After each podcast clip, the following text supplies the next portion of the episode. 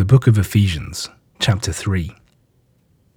It is in this great cause that I, Paul, have become a prisoner of Christ Jesus for you Gentiles. For you must have heard how God gave me grace to become your minister, and how he allowed me to understand his secret by giving me a direct revelation.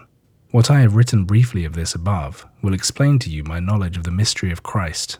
This secret was hidden to past generations of mankind, but it has now by the Spirit been made plain to God's consecrated messengers and prophets. It is simply this that the Gentiles are to be equal heirs with his chosen people, and equal partners in God's promise given by Christ Jesus through the gospel. And I was made a minister of that gospel by the grace he freely gave me, and by the action within me of his own power.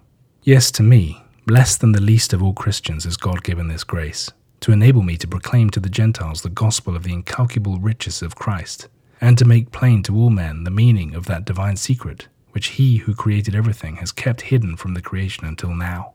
The purpose is that all the angelic powers should now see the complex wisdom of God's plan being worked out through the church, in conformity to that timeless purpose which He centered in Christ Jesus our Lord. It is in this same Jesus, because we have faith in Him, that we dare, even with confidence, to approach God. So then I beg you not to lose heart, because I am now suffering on your behalf. Indeed, you should be honored. As I think of this great plan, I fall on my knees before the Father, from whom all fatherhood, earthly or heavenly, derives its name. And I pray that out of the glorious riches of his resources, he will enable you to know the strength of the Spirit's inner reinforcement, that Christ may actually live in your hearts by your faith. And I pray that you, rooted and founded in love yourselves, may be able to grasp, with all Christians, how wide and long and deep and high is the love of Christ, and to know for yourselves that love so far above our understanding.